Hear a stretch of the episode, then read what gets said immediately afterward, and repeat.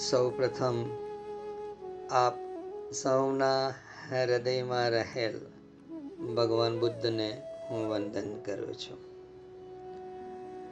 જે મહદ ચેતનાના દોરવાયા હું બોલી રહ્યો છું, એ મહદ ચેતનાને શતશઃ વંદન. આ સંસાર રૂપી અગાધ સમુદ્રમાં ડૂબતા વિષયાસક્ત મને, આ અધમને, આ પાપીને પોતાના હાથનો ટેકો આપીને, હે નાથ, મારો ઉદ્ધાર કરો. સંસાર કૂપે પતિતો યગાદે મોહાંધ પૂર્ણે વિષયાતિસક્ત. કરાવલંબમ મમ દેહી નાથ ગોવિંદ દામોદર માધવેતી હે દામોદર, હે માધવ, હું તમારા શરણે છું. હે ગોવિંદ, મારો ઉદ્ધાર કરો. કેમ છો આપ સૌ? મજામાં રહેજો, હા? કેમ કે આપને શ્રી કૃષ્ણ લીલામાં પ્રવેશ કરવાનો છે. આભાર. એ પહેલું ડગલું છે, જેને આપણે ચૂકી ગયા છીએ. માના ગર્ભમાં નવ માસ સુધી રહીએ. અને જ્યારે પ્રસવ થાય, માં પીડા ભોગવે અને આપણે આ ધરતી ઉપર પ્રવેશ કરીએ. આભાર પહેલું ડગલું છે. પરંતુ આપણે અબુદ્ધ બાળક હોઈએ છીએ. ડોક્ટર, નર્સ આપની સેવા શુશ્રૂષા કરે છે. આભાર એ પહેલું ડગલું છે. મા બાપ આપણને મોટા કરે છે. આપણું પોષણ કરે છે. આભાર પહેલું ડગલું છે. એ જ પ્રમાણે આપણે આ આભારને લઈને આ શ્રી કૃષ્ણ લીલા રહસ્યમાં પ્રવેશ કરવાની એક તૈયારી કરી રહ્યા છે. એના જ ગુણ ગાનોના વર્ણન આપણે કરવાના છીએ. આપના કાન એ જ સાંભળવાના છે. આપની આંખ એ જ દર્શન કરવાની છે. એ જ પવિત્ર એ જ દિવ્ય પરમ શ્રી કૃષ્ણ અને એની લીલાઓ.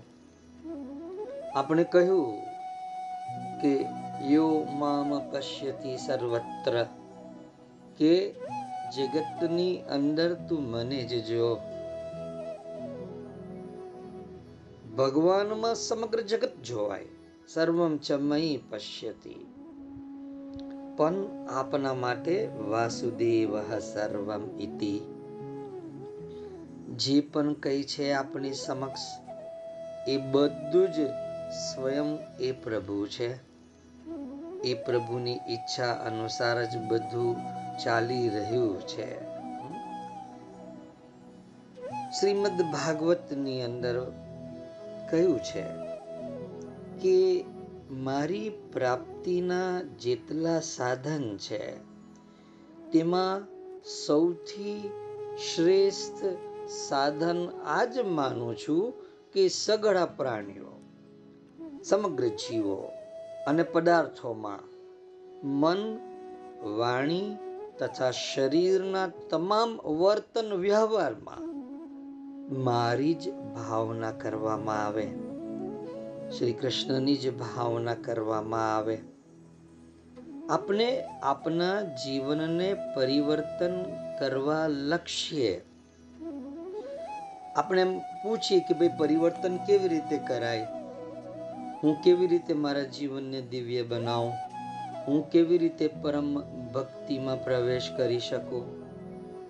તો શ્રી કૃષ્ણ કહે છે કે મારી પ્રાપ્તિના જેટલા પણ સાધન છે અયમ હિ સર્વકલ્પાનામ સગ્રિચિનો મતો મમ મદભાવ સર્વભૂતેષુ મનો વાક કાય વૃત્તિભિ મારી પ્રાપ્તિના જેટલા પણ સાધન હોય સૌથી શ્રેષ્ઠમાં શ્રેષ્ઠ સાધન એક જ કે તમારા મનથી તમારી વાણીથી તમારી કાયાથી અને તમારી ચિત્તમાં ઉઠતી વૃત્તિ પ્રવૃત્તિથી તમે મારી ભાવના કરો. મદ ભાવ તો આપણે આપણા વાણીમાં, આપણા વિચારમાં એ શ્રી કૃષ્ણનો ભાવ ઘોડીએ છીએ ખરા. આપણી દ્રષ્ટિમાં ચલો જોવાની વાત કરું. તો આપણે આ જગતને જોઈએ શું જોઈએ છીએ? આપણે રૂપનું દર્શન કરીએ છીએ? જાત ભાતના વિષયોનું દર્શન કરીએ છીએ? અને એ દર્શન કરીએ અને પછી એ ખાવાની ભાવના જાગે, એ ભોગવવાની ભાવના જાગે, એ પહેરવાની ભાવના જાગે, ત્યાં ફરવા જવાની ભાવના જાગે. આપણે કૃષ્ણની ભાવના નથી જગાવતા. ટમટમાટ ટેસ્ટી રંગોની પરોઠા મળશે અને આપણા મોઢામાં લાળ પડે. અને દૂર સુધી આપણે ખાવા માટે દોડી જઈએ. આપણી ભીતર જો કૃષ્ણ કહે છે એ પ્રમાણે, મદ ભાવ સર્વભૂતેશુ મનો વાક કાય વૃત્તિ ભી આપણે જો એ પ્રમાણે આપણા જીવનને બનાવીએ, કે આપણી પ્રત્યેક વૃત્તિની અંદર એક કૃષ્ણ પ્રવેશ કરે. બસ અત્યારે પણ આપ સાંભળતા સાંભળતા પણ આ જ ભાવમાં પ્રવેશજો આ જ ભાવમાં કે સ્વયં શ્રી કૃષ્ણ તરફથી જ આ ધ્વનિ તરંગો આવી રહ્યા છે. અને કૃષ્ણના જ કાને પડી રહ્યા છે. નથી હું વચ્ચે, નથી તમે વચ્ચે. તો આ ભાવની અંદર શ્રી કૃષ્ણ ખૂબ જલ્દી પકડાઈ જશે. આપ સૌ કૃષ્ણ સ્વરૂપોને મારા કોટી કોટી વંદન. કે મને આ શ્રી કૃષ્ણ રસનો આનંદ આપવા માટે આપ સૌ મારા જીવનમાં પ્રવેશ્યા છો. હું આપનો બેહદ અપાર આભારી છું. એમના રૂપ વૈભવ, એમના ગુણ વૈભવ, એમની લીલા વૈભવથી હૃદયને પરમ આનંદ અમૃતથી આપને બંને, તમે અને હું છલકાઈ જઈએ. જો તમને કૃષ્ણની ભૂખ જ ના હોય, પરમાત્માની ભૂખ જ ના હોય, તમારું મગજ શંકાશીલ હોય, હૃદય કુંઠિત હોય તો આ શ્રી કૃષ્ણ લીલા રહસ્યમાં પ્રવેશ કરવાનો કોઈ જ મતલબ નથી. તમે જ પૂછી શકો છો તમારી જાતને. જે ભૂખ્યો જ નથી, તે ભોજન તરફ કેવી રીતે આગળ વધે? જો કૃષ્ણની બિલકુલ પણ ભૂખ જ નથી, તો એની વાત જ છોડી દેજો. એની શું જરૂર છે? ભૂખ લાગવી જોઈએ એ પહેલા કોઈ પણ કશું જ ન કરી શકે. કોઈ એપિટાઇઝર નથી જે તમને આપી શકાય, જેનાથી તમારી ભૂખ વધે. એપિટાઇઝર પણ ત્યારે જ કામ કરે ને, જ્યારે ભૂખ હોય. નહીં તો તે પણ કામ નથી કરતું. કૃષ્ણની પ્યાસ જાગવી જોઈએ. કૃષ્ણની એવી જ પ્યાસ. વૃંદાવનમાં દિવ્ય ચૈતન્ય શરીર દ્વારા સ્થિર થઈ જવાની પ્યાસ. મારી દીકરી ઉત્સવીને હચમચાવી ગઈ. મારા બાપાનું આ વૃંદાવન ભાંડીર વન વાળા સત્સંગે ઉત્સવીની ભીતર પડેલા કૃષ્ણના બીજને તોડી નાખ્યો. એટલું ભયંકર દિલ ધ્રુજાવી દે એવું આક્રંડ એવું રુદન. રાત્રે સાડા દસ વાગે ફોન કરીને એટલું જ બોલી. અવાજ પણ સ્પષ્ટ નહોતો. એને મને કહ્યું, પપ્પા, દાદા મને મળવા આવ્યા. અને ત્યારબાદ કોઈ સ્વજન ગુમાવે તેના કરતા અધિક કલેજો બેસી જાય એવું આક્રંદ. રાત્રે અગિયાર વાગે દોડીને મને મળવા આવવાની આજીજી જેને આપણે વલોપાટ કહીએ ને, એટલો વલોપાટ. ઊંડા ઊંડા દુષ્કા. ઊંડી ઊંડી રુદનથી ભરેલી ચીસ, જાને એક સાથે દસ ઘનશ્યામ ચીસ પાડતા હોય. તેના રૂમમાં રહેલી શ્રી કૃષ્ણની મૂર્તિને ભેટીને તો વ્યાકુલ બનીને રડેલી. ત્યારબાદ ફોન ઉપર અર્ધ બેહોશ અવસ્થામાં પથારીમાં પછડાઈ ગઈ. મારા ફોન ઉપર એના કોઈ શબ્દો ન હતા શબ્દોની જગ્યાએ પ્રેમાશ્રુથી ભરાયેલા ગળામાંથી ફક્ત મોટા મોટા દુષ્કા અને રૂડન જ ચાલતું હતું. હું? નિઃશબ્દ હતો. સ્તબ્ધ હતો. મને ઉત્સવીના રુદનમાં તેના પ્રારબ્ધ ધ્વંસની ગુંજ સંભળાતી હતી. પરાગે સવારમાં પપ્પા પાસે લઈ જવાનું વચન આપ્યું.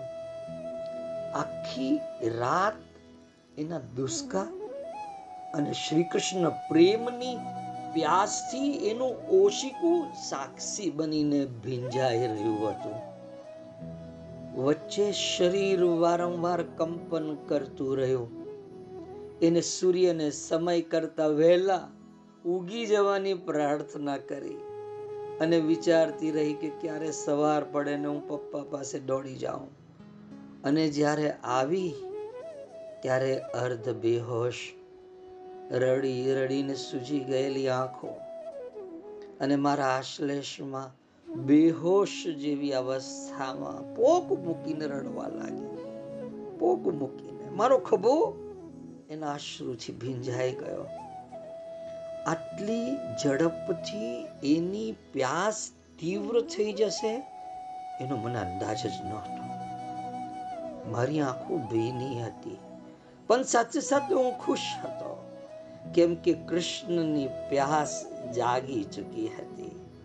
રડતા રડતા કઈ કેટલીય વાર તો આખું શરીર આંચકા ખાઈ ખાઈને ધ્રુજતું રહ્યું. એક દોઢ કલાક મારા ચરણો પકડીને બસ રડતી રહી. હું જાણું છું કે એના એ ભાવાશ્રુ શ્રી કૃષ્ણનો અભિષેક કરતા હશે. એ સત્સંગનો જરા સરખો ઉલ્લેખ કરવા જાઉં ને ફરી એના ગહન દુષ્કા સાથે રુદન આક્રંદમાં પલટાઈ જતું. ઉત્સવીના જન્મથી લઈ આજ સુધી જેટલા આંસુ નથી વહ્યા, એના કરતા હજારો ગણા અશ્રુઓ શ્રી કૃષ્ણની પ્યાસમાં વહી રહ્યા હતા. શ્રી કૃષ્ણની ભૂખ લાગવી જોઈએ. આ મનુષ્ય લોકમાં કપટ રહિત પ્રેમ થતો જ નથી. અને કદાચ કોઈને થાય તો તેને પ્રેમના સાર તત્વ રૂપ વિરહ પ્રાપ્ત થતો નથી. અને જો વિરહ પ્રાપ્ત થાય ને, તો તે જીવિત જ કદી રહી શકતો નથી. લોક મર્યાદાને વટાવીને આ મોહન સાથે, આ ગોવિંદ સાથે મન જોડવું, એને જ ઋષિ મુનિઓએ સાચો પ્રેમ કહ્યો છે. અને પ્રેમના લક્ષણોમાં આટલું જ કહેવું યથેષ્ટ છે કે પ્રેમે ગોપરામાણામ કામ ઇત્યગમત પ્રથામ. અર્થાત આ ગોપીઓના શુદ્ધ પ્રેમને જ કામના નામે ઓળખવાની પ્રથા પડી ગઈ છે. આપણે પણ આપણા જીવનની અંદર જ્યારે કામ શબ્દ આવે, ત્યારે આપણા મગજની અંદર સેક્સ ન આવવું જોઈએ. આ ગોપીઓનો, આ ગોવિંદ પ્રત્યેનો જે પ્રેમ છે, એને કામ કયું છે? આ વાતમાંથી એ અર્થ નીકળે કે પ્રેમમાં ઇન્દ્રિય સુખની ઈચ્છાઓનો તદ્દન અભાવ થઈ જાય છે. કારણ કે ગોપીઓના કામમાં કોઈ પણ પ્રકારના શરીર સુખની ઈચ્છા ન હતી. તેઓ જે કંઈ કરતા તે માત્ર શ્રી કૃષ્ણની પ્રસન્નતા માટે કરતા. એટલે કહું છું કે શુદ્ધ પ્રેમ એ ઇન્દ્રિયો અને ઇન્દ્રિયોના તમામ ધર્મોથી પર વસ્તુ છે.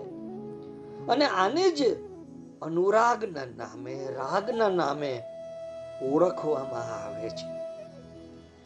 આ કામ, આ પ્રેમ અથવા આ રાગ જેના હૃદયમાં ઉત્પન્ન થઈ જાય, એને છે ને પછી આ જગતની કોઈ પણ પ્રભાવી લાગતી બાબત, પ્રભાવી લાગતી, એનો કોઈ પ્રભાવ પડતો નથી. ઘર, બાર, કુટુંબ, પરિવાર, સંસારી વિષય ભોગ કંઈ પણ ગમતું નથી. હંમેશા પોતાના પ્રિય શ્રી કૃષ્ણનું જ ધ્યાન રહે છે. ત્યારે આ કૃષ્ણ શબ્દ કાને પડતા, ગોવિંદ શબ્દ કાને પડતા, આખું શરીર રોમાંચિત થઈ જાય. આપણે એમ કહીએ કે પ્રમાણ શું? સાબિતી શું કે મારી અંદર એવો વિશુદ્ધ પ્રેમ, એવી વિશુદ્ધ શ્રી કૃષ્ણની પ્યાસ જાગી ચૂકી છે? તો આ શ્રી કૃષ્ણ અનુરાગ શ્રી કૃષ્ણ પ્રેમ માર્ગના ઉપાસક વૈષ્ણવોએ પોતાના ગ્રંથની અંદર આ દશાઓનું વિસ્તારથી વર્ણન કર્યું છે. આ જે દશા ઉત્સવીની બની, એ દશાને અસ્ત સાત્વિક વિકારો તરીકે ઓળખાય છે. આઠ પ્રકારના સાત્વિક વિકાર. આપણી અંદર શ્રી કૃષ્ણને માટે જાગી ગયા તો સમજી લો કે તમારા હૃદયના દ્વાર ખુલી ગયા અને એ ગોવિંદ, એ માધવ, એ કૃષ્ણ સડસડાટ દોડતો દોડતો એમાં પ્રવેશ કરી જાય. આપણે આલિંગનમાં લઈ લે. આ ઘટના ઘટિત થઈ શકે છે.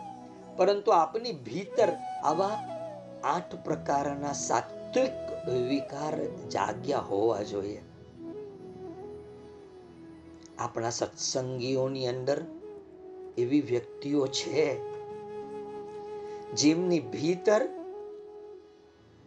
આ આઠ પ્રકારના સાત્વિક વિકારો જાગી ચૂક્યા છે.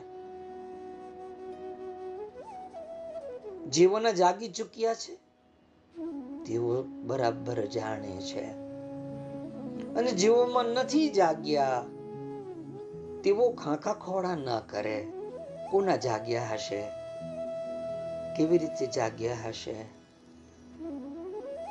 પોતાની ભીતર દ્રષ્ટિ નાખે મારામાં આવા આ આઠ પ્રકારના સાત્વિક વિકાર?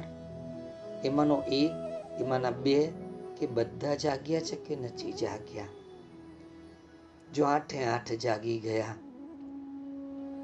તો સમજી લેજો યુ આર સર્ટિફાઈડ તમે પ્રમાણિત છો. પ્રભુ શ્રી કૃષ્ણની સાથે એક રૂપ થવા માટે. આ એનું પ્રમાણ છે. એને હું ટૂંકમાં જણાવું છું આ, કેમ કે વિસ્તારથી વર્ણન કરીએ તો આપણી પાસે સમય તો આમે ઓછો રહે છે. પરંતુ આજે આઠ સાત્વિક વિકાર છે. પહેલો સ્તંભ, બીજો કંપ, ત્રીજો સ્વેદ, ચોથો અશ્રુ, પાંચમું સ્વરભંગ, છઠ્ઠું વૈવરણ્ય. સાતમું પુલક અને આઠમું પ્રલય. સ્તંભ, કંપ, સ્વેદ, અશ્રુ, સ્વરભંગ, વૈવરણ્ય, પુલક, પ્રલય. સ્તંભ એટલે શરીર સ્તબ્ધ થઈ જાય. તમારું મન, તમારી ઇન્દ્રિયો ચેષ્ટા વગરની બની જાય. નિશ્ચલ બની જાય. એ અવસ્થાને સ્તંભ કહે છે. શ્રી કૃષ્ણના પ્રેમમાં જ્યારે તમે પડો ને, ત્યારે આવી અવસ્થાનું નિર્માણ થશે. તમારું મન આ સંસારની કોઈ પણ બાબતોની પાછળ નહીં ભાગે. તમારું મન આ કૃષ્ણની પાછળ પાગલ બની જશે. ત્યારે આ સ્તંભ તમારા શરીરની અંદર અવસ્થા, આ સાત્વિક વિકાર જાગૃત થાય. બીજું કંપ શરીરમાં કંપન ઉત્પન્ન થાય. જેને વેપથુ કે કંપ કહે છે. યુદ્ધના આરંભમાં ભયના કારણે અર્જુનની આવી દશા થઈ હતી. તેમને પોતે કહ્યું હતું કે વેપથુશ્ચ શરીરે મે રોમ હર્ષશ્ચ જાયતે. અર્થાત હું ધ્રુજી રહ્યો છું. મારા રૂવાડા ઊભા થઈ ગયા છે. વેપથુશ્ચ શરીરે. આ અવસ્થા આવે કંપની. શરીર કંપી જાય. લખ લખું પસાર થઈ જાય. ત્રીજું સ્વેદ શરીરમાંથી પરસેવો છૂટી જાય. પરસેવાથી રેબ જેબ ઉત્સવીનો, ચૂડીદાર ભીણો પરસેવ રેબ જેબ બને આંખો ખુલે ની અશ્રુ અનાયાસ.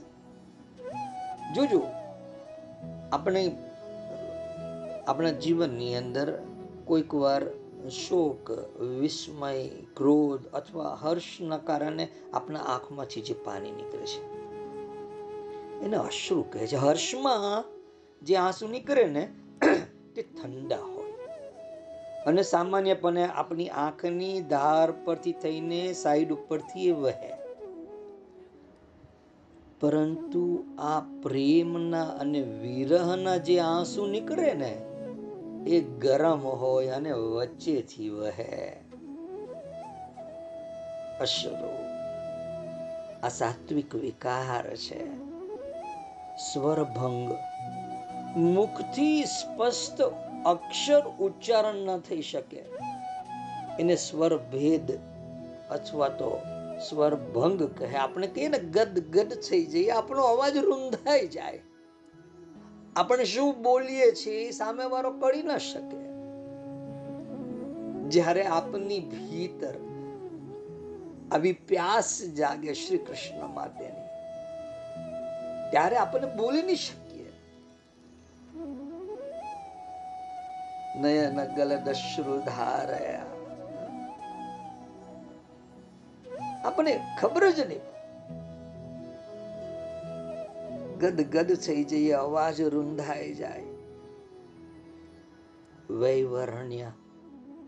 મેં ઉત્સવીનો ચહેરો પીળો પડી ગયેલો, ફિક્કો પડી ગયેલો, જોયો.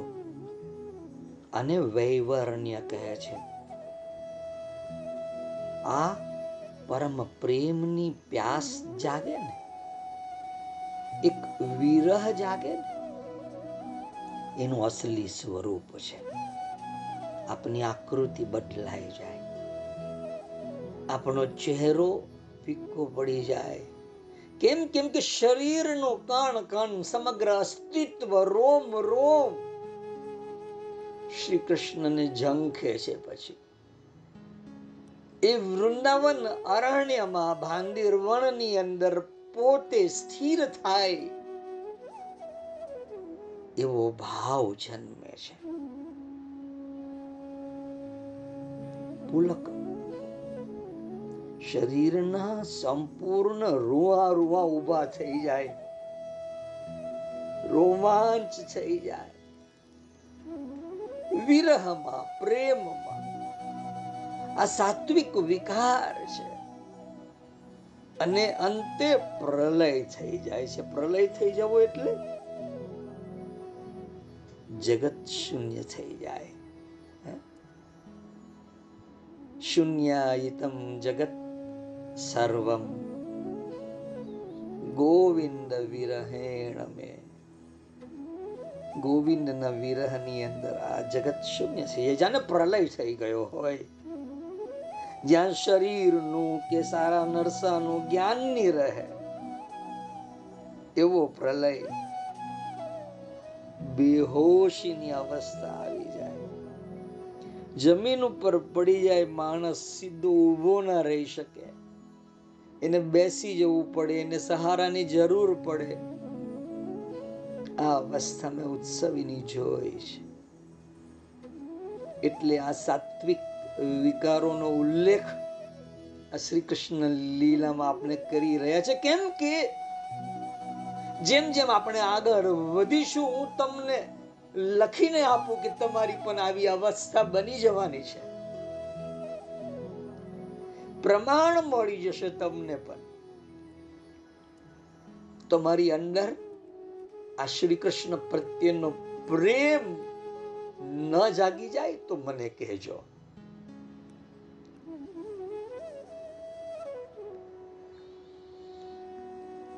આ અવસ્થા આ સાત્વિક વિકાર આપણા જીવનની અંદર બની જશે. જો આપણે આપની ભીતર શ્રી કૃષ્ણની બરાબર પ્યાસ લાગે તો.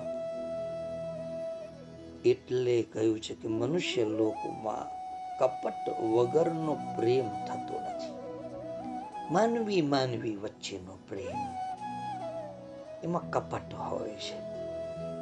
જો કદાચ કોઈને થાય, તો તેને આ પ્રેમના સાર તત્વ રૂપ વિરહ પ્રાપ્ત થતો નથી. અને જો વિરહ પ્રાપ્ત થાય, તો એ જીવતો રહી નથી શકતો. એ, એને એમ થાય કે મારે જીવવાનું હવે કારણ શું છે? કોઈ ભોગ નથી બાકી. આ સંસારનો કોઈ પણ પ્રભાવ કોઈ પણ સમૃદ્ધિ મને હવે આકર્ષતી નથી. શ્રી કૃષ્ણ સિવાય કોઈ આકર્ષણ રહ્યો નથી. તો હવે જીવશે શેને માટે? એને એમ થાય કે હવે હવે જીવિત શા માટે રહું? અને જો એ પછી જીવતો, કે જીવતી રહેતી હોય તો પછી શ્રી કૃષ્ણના જ ગુણ વૈભવ, લીલા વૈભવ, રૂપ વૈભવની જ વાતો ચાલતી હોય. કઈ હિતમ પ્રેમ નહીં ભવતી માનુષે લોકે. યદિ ભવતી કસ્ય વિરહી વિરહે સત્યપી કો જીવતી. પછી તો એ કેવી રીતે કો જીવતી? એ જીવિત જ કેવી રીતે રહી શકે? આપણે એવા પ્રેમમાં પડવા માટે આ શ્રી કૃષ્ણ લીલામાં પ્રવેશ કરીએ છીએ. જેથી કરીને આપણે કૃષ્ણ નાના હોય અને મોટા થાય. આપણે એની બધી વાતોથી પરિચિત થતા છીએ જાગો છો ને? એટલે જો કૃષ્ણની બિલકુલ ભૂખ નથી લાગી, તો વાત છોડી દેજો. એની જરૂર નથી પછી. ભૂખ લાગવી જોઈએ. જો કૃષ્ણની પ્યાસ નથી, તરસ નથી, તો છોડો કૃષ્ણને. તે તેના ઘરે ને તમે તમારા ઘરે. નાહકની ઝંઝટ શું કમ ઊભી કરો છો? જ્યારે તરસ લાગે, ત્યારે જજો. અને તમને તો એમ જ છે ને કે જલ્દી શું છે? કાળ અનંત છે. ઉતાવળ કરવાની નથી. પ્રભુ તો કેટલું ધૈર્યવાન છે. આટલા યુગોથી તેઓ ધીરજ રાખીને જ રહ્યા છે ને. તમે જ્યારે જાગશો ત્યારે મળી જશે. પણ હું તો જગાડવા માટેની ચૂટકી વગાડતો રહીશ. જાગો છો ને? તમને તો ખબર જ છે ને કે પ્રભુ તો ત્યાં છે જ ને. થોડાક મોડા પહોંચીશું તો એવું તો નથી ને કે તે નથી મળવાનું. તો ભલે તમે સંસાર તરફ આગળ વધતા જાઓ, પણ એટલું ચોક્કસ હું કહીશ કે સંસારમાં દુઃખોની વણઝાર જ મળે છે. સુખની તો ફક્ત આશા દેખાય છે. મળતું ક્યારેય નથી. ખાલી જોવાય પડે છે. હવે મળશે હવે મળશે, પણ ક્યારેય મળતું નથી. મળે છે? દુઃખ. અને જ્યારે દુઃખ મળે છે, ત્યારે ઋષિ મુનિઓની વાત યાદ આવે છે. સુખ બોલાવે છે સંસાર તરફ. જ્યારે આનંદ અમૃત તો શ્રી કૃષ્ણ જ આપી શકે એમ છે. બીજું કોઈ નહીં આપી શકે. એટલે હું તમને કહું છું કે જો હમણાં પરમાત્માની, કૃષ્ણની, મહાદેવની પ્યાસ ન હોય તો એ તીવ્ર પ્યાસ જગાડવાનો પુરુષાર્થ કરો. બાકી આ સંસારના તમામ પુરુષાર્થો પછી તો નિષ્ફળતા જ છે. બાકી જો તમારામાં શ્રી કૃષ્ણમાં પ્રવેશની મોસમ જાગી ચૂકી હોય, તો આપ પ્રવેશ કરી શકશો. અને બે મોસમ વાત ખતરનાક છે. આનાથી તમે ના તો સંસારને ભોગવી શકશો અને ના તો એ પરમ કૃપારૂ પરમાત્મા શ્રી કૃષ્ણ તરફ જઈ શકશો. તમે વચ્ચે લટકી જશો. માયા મિલી ના મિલા રામ તો કહું છું કે સંસારની ગતિવિધિ ચિત્તમાંથી જતી જ નથી. તો સંસારની તરફ પૂરેપૂરું દોડી લો. દોડી લો. અને શ્રી કૃષ્ણને તો ભૂલી જ જાઓ, થોડોક સમય. તો ક્યારેક સંસારના દુઃખોને કારણે શ્રી કૃષ્ણ પરમાત્માની પ્યાસ, તરસ પેદા થઈ જાય. કોને કહ્યું છે? તમે સંસારને ઠીક રીતે જાણી લો. જો સુખ મળી ગયું, જો સુખ મળી ગયું, તો પછી પરમાત્માની શ્રી કૃષ્ણની મહાદેવની કોઈ જરૂર જ નથી. વાત જ ખતમ થઈ ગઈ. જો શાશ્વત કાયમ તકી રહે તેવું સુખ સંસારમાં ન મળ્યું, તો ચોક્કસ અચૂક પરમાત્માની, સ્વયં માધવની, કેશવની, શ્યામ સુંદરની તરસ પેદા થઈ જશે. હજી સુધી તો કોઈને પણ સંસારમાંથી પરમ સુખ મળ્યું નથી. એટલે આ દિવ્ય તરસ પેદા થવી નિશ્ચિત છે. અને જો આ દિવ્ય પ્યાસ પેદા ન થાય, તો તમે ઠીક ઢંગથી સંસારમાં ગયા જ નથી. તમે અધકચરા છો. ન જાણે કેટલી કામનાઓ અને વાસનાઓના જળ તમારી અંદર ભરાયેલા છે. કેટ કેટલા જન્મોના સંસ્કારો લઈને ચાલી રહ્યા છો. તમે નકામના બહારથી લડાયેલા છો.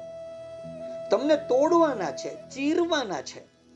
અંધકારથી ઘેરાયેલા તમારા હૃદયમાં શ્રી કૃષ્ણ પ્રકાશ જગાડવાનો છે.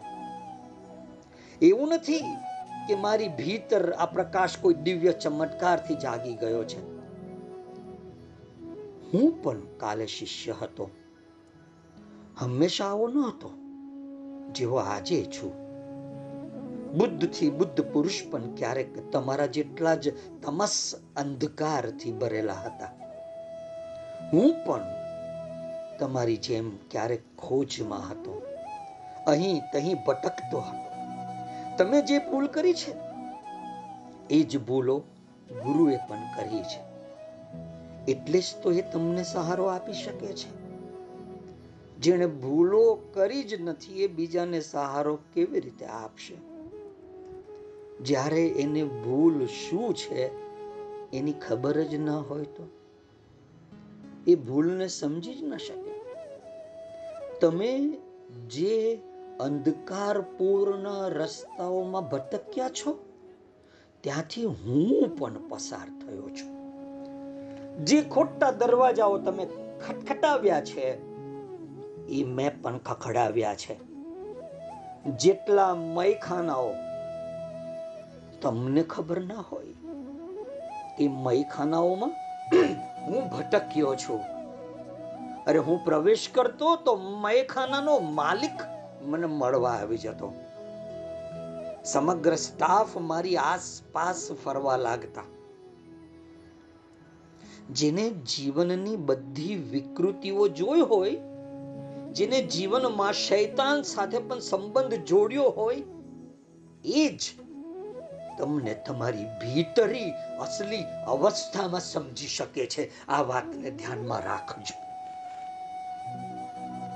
જે અંધારામાંથી પસાર થયો હોય, જેને ભયંકર અંધકાર જોયો હોય, શૈતાનથી જે પરિચિત થયો હોય, અપૂર્ણતાથી પૂર્ણતા તરફની યાત્રા જેને તય કરી હોય એક એક કદમ, એક એક ક્ષણ જે પૂર્ણતાએ પહોંચ્યો હોય, એ પૂર્ણતાના અનુભવમાં હોય, એ પરમ પ્રકાશ રૂપ શ્રી કૃષ્ણના અમી સ્નાન કરતો હોય, એ જ તમારી અને શ્રી કૃષ્ણની વચ્ચેનો સેતુ બની શકે છે.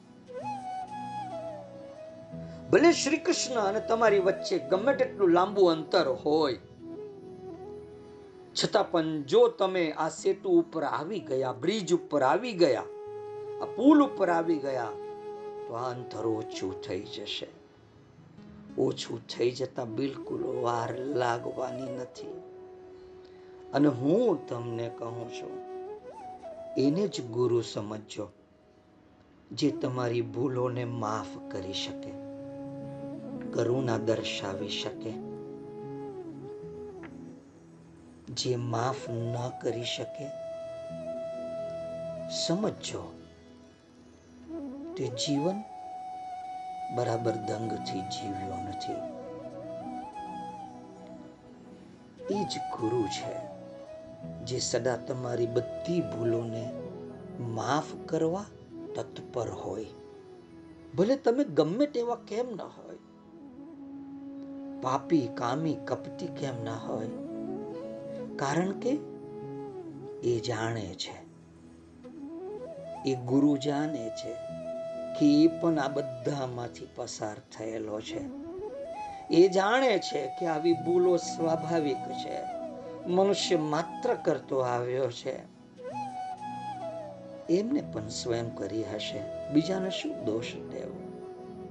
નિંદા શું કરવી? એના મનમાં કરુણા હોય છે. તમે ગુરુની કસોટીએ જો બરાબર કરવી હોય ને તો એક મુદ્દાને ધ્યાનમાં રાખીને કરજો કે તેમાં કરુણા કેટલી છે. તમે અગર ગુસ્સે થાઓ, તમે અગર વિપરીત વર્તન કર્યું અને ગુરુ જો તમને નરકમાં મોકલવાની ધમકી આપે, તો સમજો કે એ કરુણા નથી.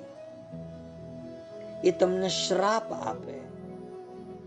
સમજો, એનામાં બિલકુલ પણ કરુણા નથી. તમે ભટકી જાઓ માર્ગ ઉપરથી, ચલિત થાઓ, કામ વાસનાથી ઘેરાઈ જાઓ અને ગુરુ તમને માફ ન કરી શકે? તો સમજો કે ગુરુ હજી પૂર્ણિમાનો પૂર્ણ ચાંદ નથી બન્યો. એને પૂર્ણિમાના ચાંદનું ખાલી આવરણ ઓઢી દીધું છે. એ નકલી ચાંદ છે. પિક્ચરમાં દેખાય ને એવો? અસલી ચાંદ નથી. આજે આપણા જીવનને કૃતાર્થ કરવા કૃતાર્થ કરવા. સ્વયં પ્રભુ પોતાના વાંગમય સ્વરૂપે, પોતાના શબ્દોમાં, પોતાની લીલાને જીવંત કરી આપણા હૃદયને લીલા ભૂમિ બનાવવા હેતુ આ કલિયુગમાં આ ધરાતલ ઉપર અવતરી રહ્યા છે. આપણા હૃદયમાં ધર્મની જે ગ્લાની થઈ ગઈ છે. અધર્મ જે રીતે આપની ભીતર આપણા ચિત્તમાં વધી ગયો છે અને આપણા ભાવપૂર્ણ ભાવપૂર્ણ હું તમને કહું છું, ભાવપૂર્ણ પોકારથી તેઓ આપણા હૃદયમાં સ્વયં અવતરી રહ્યા છે. મારા તમારા જેવા નિષ્ઠાવાન, પ્રામાણિક સાધકની રક્ષા કરવા હેતુ. આ ભયંકર મહાદાવાગ્નિ એવા સંસારમાંથી આપણે બહાર કાઢવા. આપની ભીતર રહેલી આપની જ દૃષ્ટતાનો નાશ કરવા.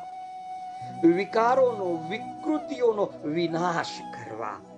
આપની ભીતર સાચા ધર્મની સ્થાપના કરવા એ પુરુષોત્તમ, એ માધવે, એ કેશવે, એ ગોવિંદે આપણની હૃદય ભૂમિ ઉપર જન્મ લઈ લીધો છે. યદા યદા હિ ધર્મસ્ય ગ્લાનિર્ભવતિ ભારત, અભ્યુત્થાનમ અધર્મસ્ય તદાત્માનમ સૃજામ્યહમ, પરિત્રાણાય સાધુનામ વિનાશાય ચ દુષ્કૃતામ ધર્મ સંસ્થાપનાર્થાય સંભવામી યુગે યુગે એ બીજ જે આપણી અંદર યુગો યુગોથી દરબાયેલું હતું તેના બરડ બની ગયેલા જડ બની ગયેલા કોચલાના ફૂરચા ઉદાવીને માધવે જન્મ લઈ લીધો છે તમારા પ્રત્યેકના હૃદયમાં જન્મ લઈ લીધો છે. મને જોવાઈ રહ્યું છે. આપણા ઘરે વર્ષો પછી કોઈક બાળકનો જન્મ થાય તો શું આપની આંખોમાં આંસુ ના આવે? તો સમજો કે આ તો યુગો પછી આપના હૃદયની ભૂમિ ઉપર પ્રેમ અને કરુણા દર્શાવીને સ્વયં શ્રી કૃષ્ણે જન્મ લઈ લીધો. તો આપનું તો સમગ્ર અસ્તિત્વ રૂવે રૂવે રડવા લાગી જાય. એમને કૃપા કરી દીધી છે. એ કૃપા કરશે નહીં, એમાં તો શંકા છે. પણ હું કહું છું, એમને કૃપા કરી દીધી છે ભાઈ. આપણે આપણે સામાન્ય પશુ માનવમાં છીએ. નિર્મળ ગુણોયુક્ત મહામાનવ મહાપુરુષના ખોડિયામાં પગ મૂકવા જઈ રહ્યા છે સમજી લેજો. જાગો છો? જાગતા રહેજો ભાઈ. કેમ કે ઊંઘે બહુ બધો ડાટો વારી દીધો છે.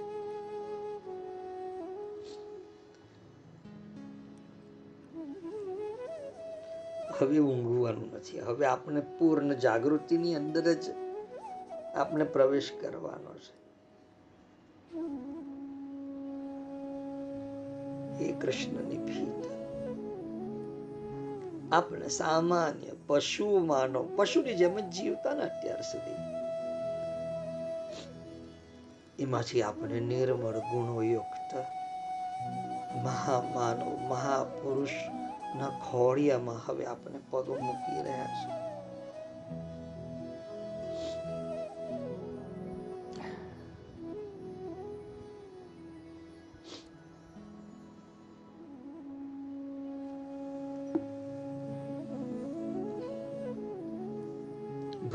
ભરતુહરિએ કહ્યું છે? એવા મહામાનવ, એવા મહાપુરુષ, એવા નિર્મળ ગુણો સાથે. એમને નવ એવા નિર્મળ ગુણો બતાવ્યા છે, એવા મહાપુરુષ, એવા મહામાનવ અને આપણે પણ એવા જ ગુણો આપણી ભીતર જાગી ઉઠે. અને આપણે એવા મહામાનવ, એવા મહાપુરુષના ખોડિયામાં પ્રવેશ કરીએ. જો આ ગુણો આપણી ભીતર હશે,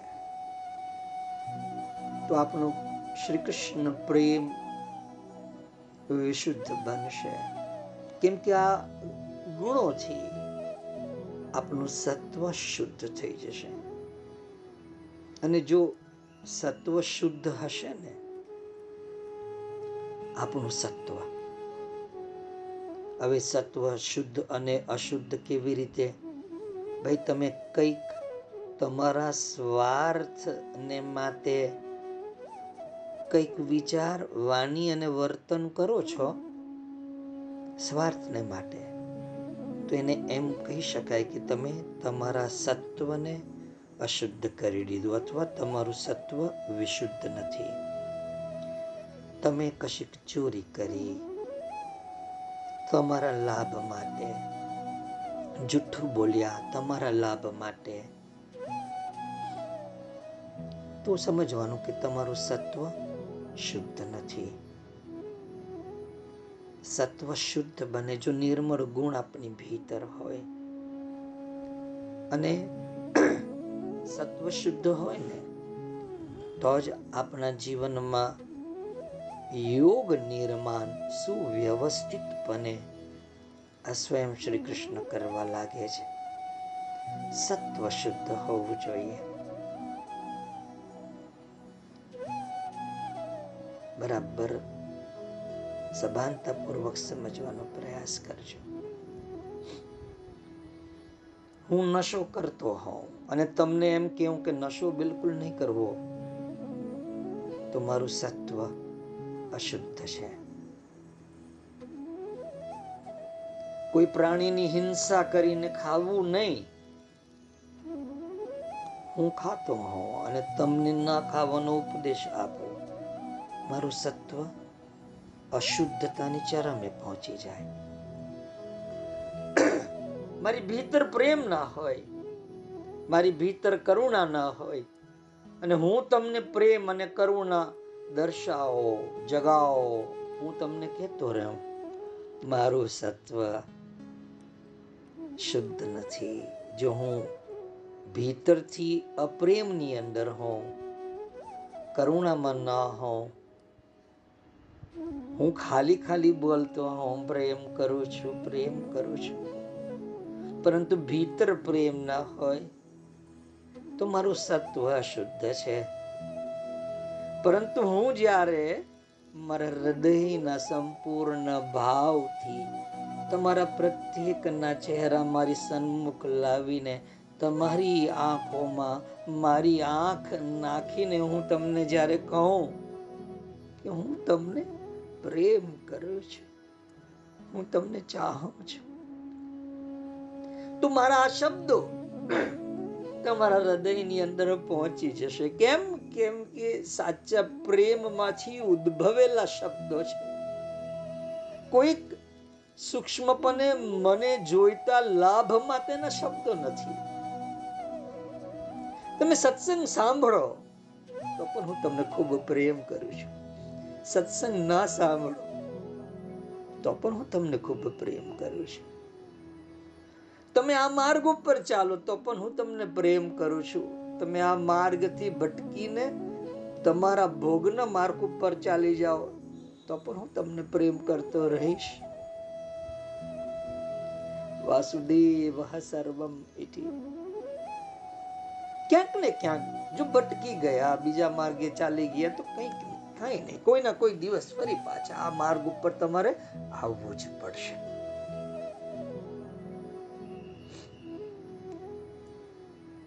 જાગતા રહેજો એટલે ભર્તુહરિએ બહુ સિમ્પલ સાદા, નવ એવા નિર્મળ ગુણોની વાત કરી છે. એક, સજ્જનના, સદપુરુષના સંગની ઈચ્છા. આ ગુણ આપણી અંદર હોવો જોઈએ. જો આ ગુણ નથી, તો તમારો અને મારો સંગ નથી. સજ્જનના સદપુરુષના સંગની ઈચ્છા. બીજું, પારકાના સારા ગુણો પ્રત્યે પ્રેમ ભાવ. ઈર્ષ્યા ભાવ નહીં. જેલસીનો ભાવ નહીં. પ્રેમ ભાવ. દરેકની અંદર કોઈક ના કોઈક સારો ગુણ હોય છે. તો આપણે પારકાના સારા ગુણો પ્રત્યે પ્રેમ ભાવ, ત્રીજું ગુરુજનો પ્રત્યે નમ્રતા, ચોથું વિદ્યાનું વ્યસન. દારૂનું, પાન ગુટકાનું, ઇન્ટરનેટનું, ફેસબુક, વોટ્સઅપનું, કેન્ડી ક્રશ ગેમનું, નહીં. કોઈ વ્યસન નહીં એવા. વિદ્યાનું વ્યસન. પાંચમું, પોતાની પત્નીના જ સંગાથની ગરિમા. અર્થાત પર સ્ત્રી રતિની કોઈ જ પ્રીતિ ન હોવી જોઈએ. પોતાની પત્નીના જ સંગાથની ગરિમા હોવી જોઈએ. લોક નિંદાનો ભાઈ છઠ્ઠો. અર્થાત કોઈ પણ ખરાબ કૃત્ય જો હું કરીશ, તો સમાજ અને મારો પરિવાર મને કેવી નજરે જોશે? કેટલી બધી નિંદા થશે? મને પ્રેમ કરનારને કેટલી શરમજનક પરિસ્થિતિમાં મુકાવવું પડશે? લોક નિંદાનો ભાઈ સાતમું, મહાદેવ પ્રત્યે ભક્તિ. મહાદેવની સાથે આપણે તો કૃષ્ણ પણ આવી જાય. મહાદેવ પ્રત્યે ભક્તિ સાતમું આઠમું આત્મદમનની શક્તિ? આત્મદમન દમનની હે ભાઈ? દમન. આત્મદમન?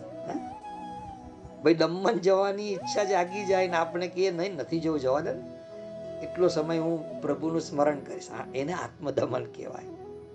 આત્મદમનની શક્તિ. એટલે કે વિકારોને વશ ન થઈ જવું દુર્ભાવોને વશ ન થઈ જવું એને દબાવી દેવું એનો મતલબ દુર્ભાવ જાગે, વિકાર જાગે, પણ એને વશ નથી થઈ જવું એને આત્મદમન કહેવાય. આત્મદમનની શક્તિ કહેવાય. આત્મો આત્મદમનની શક્તિ. નવમું, દુષ્ટજનોના સંસર્ગથી સંગથી સંપૂર્ણપણે દૂર રહેવું, મુક્ત રહેવું? આપણે ખબર હોય છે કયો દુષ્ટ જણ હોય. તમે એની સાથે જોડાઓ. ચાલ ભાઈ, આજે પ્રોગ્રામ છે. અરે, મેં તો હમણાં પીવાનું બંધ કરેલું અરે, ચાલ હવે તું અને તારો ગુરુ યાર. તારા ગુરુ પણ પીતો જ હતો પહેલા ભાઈ, હા? દુષ્ટજનોનો સંગ. છોડી દેવો. એનાથી મુક્ત થઈ જવું. આ નવ નિર્મળ ગુણો જેનામાં વસે છે, એવા મહાપુરુષને હું નમસ્કાર કરું છું, ભર્તુહરિ કહે છે. વાક્ષા સજ્જન સંગમે. સજ્જન સદપુરુષના સંગની ઈચ્છા. વાક્ષા સજ્જન સંગમે. પરગુણે પ્રીતિ. બીજાના સારા ગુણ પ્રત્યે પ્રેમ ભાવ. ગુરુ નમ્રતા. ગુરુ જનો પ્રત્યે નમ્રતા. વિદ્યાયામ વ્યસનમ. વિદ્યાનું વ્યસન. સ્વયોષિતી રતિર પોતાની પત્નીના જ સંગાથની ગરિમા. સ્વયોષિતી રતિર લોકાપવાદાત ભયમ લોક નિંદાનો ભય. ભક્તિ ही શૂલિને. ત્રિશુલ વાળા હે? શૂલિને.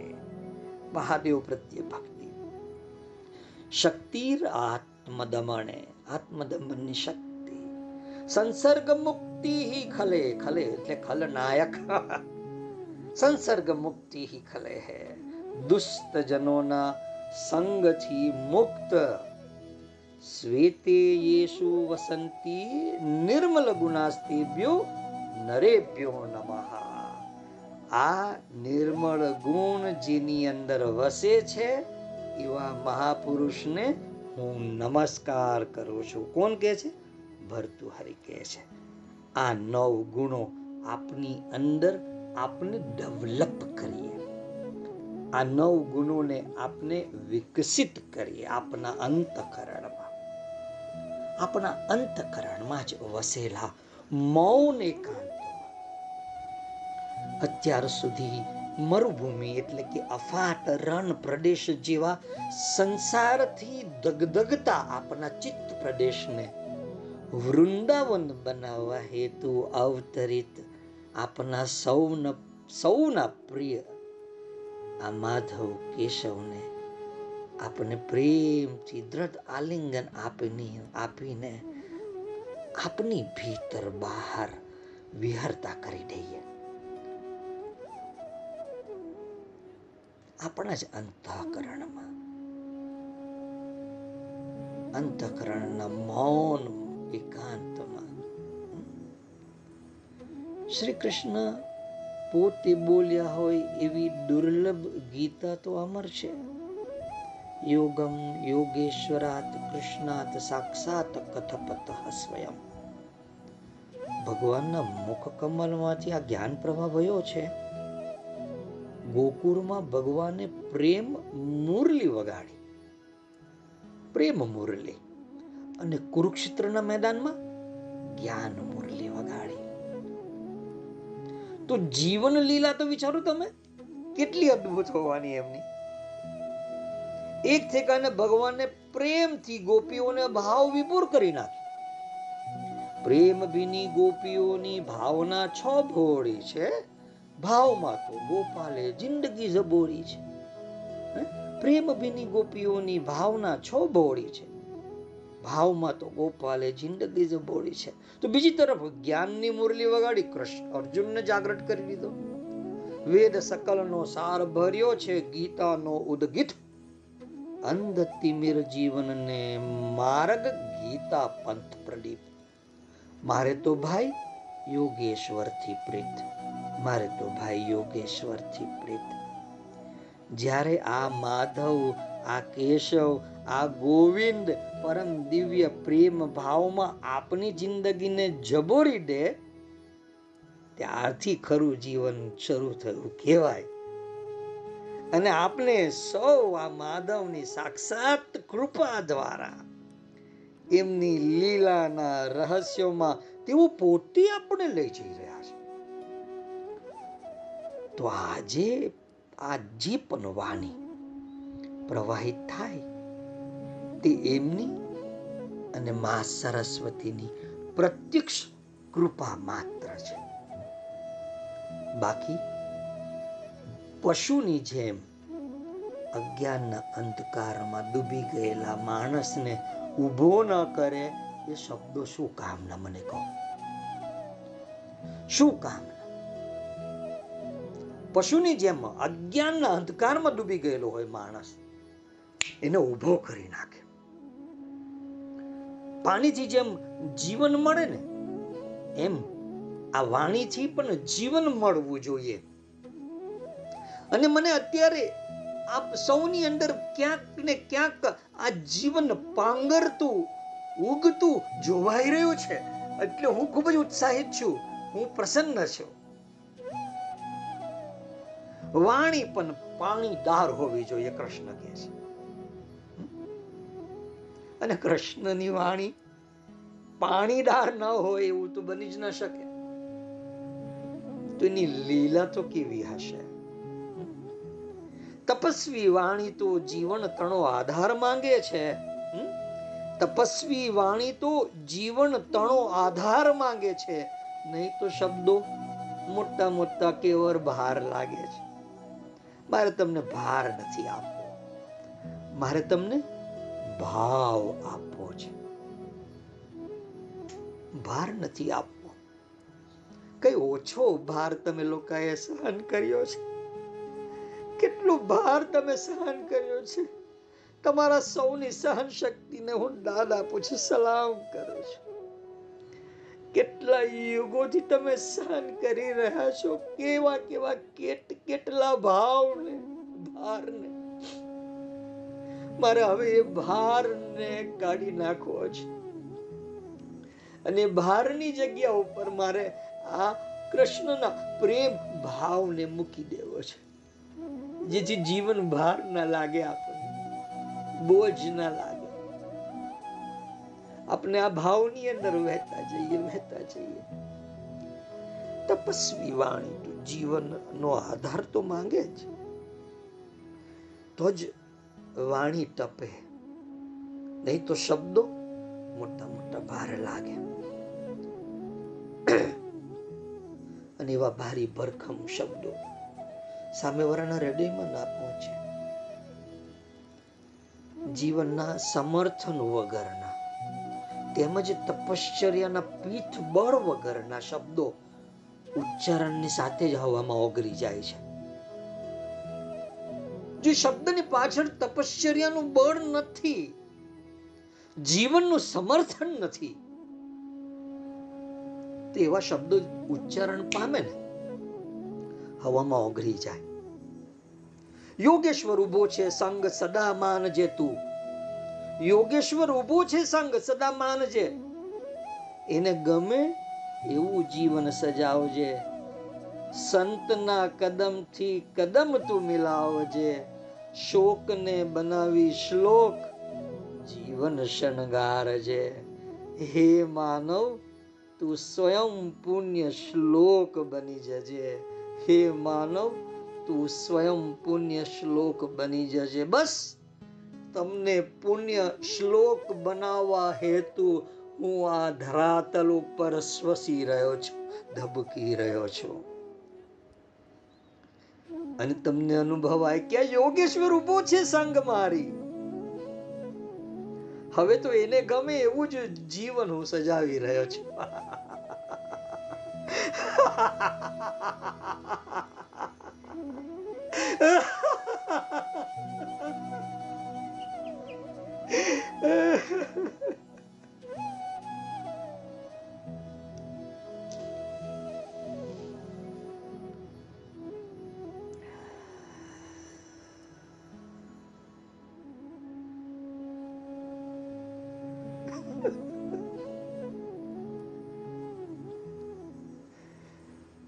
મારા શબ્દને વિરામ આપો છો.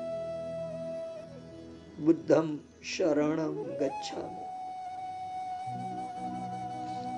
જીવને ઉતાવળ હોય, ફટાફટ શ્રી કૃષ્ણના સામ્રાજ્યમાં પ્રવેશ સ્વચિત્તનું સંશોધન કરી લે.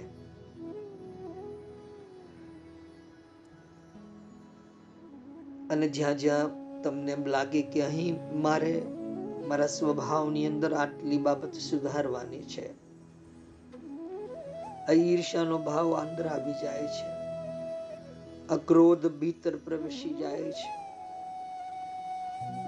જ્યાં જ્યાં જે જે તમારી જાન બહાર પ્રવેશી જાય છે, હું તમને કહું છું, એ દ્વાર ઉપર ભગવાન શ્રી કૃષ્ણને માધવને દ્વારપાલ બનાવી દો. એ રોકશે ક્રોધ જો પ્રવેશ કરશે ને, તો એ અટકાવશે. ભાઈ, હવે તો આ મારો પ્રિય છે, તું એમને અંદર ઘૂસી ના આવ. હે, કામ ઘૂસી આવે તો એ કૃષ્ણ કૃષ્ણ જ અટકાવી શકે, એટલું ચોક્કસ જાણજો. એ દ્વાર પર દ્વારપાલ બનાવી દો એને બસ. પછી ઈર્ષા નો અગ્નિ પ્રવેશે ને, તે બહારથી જેને ઠંડો કરી દેશે. પછી તમે સુરક્ષિત, પછી તમે મુક્ત. અસ્તુ.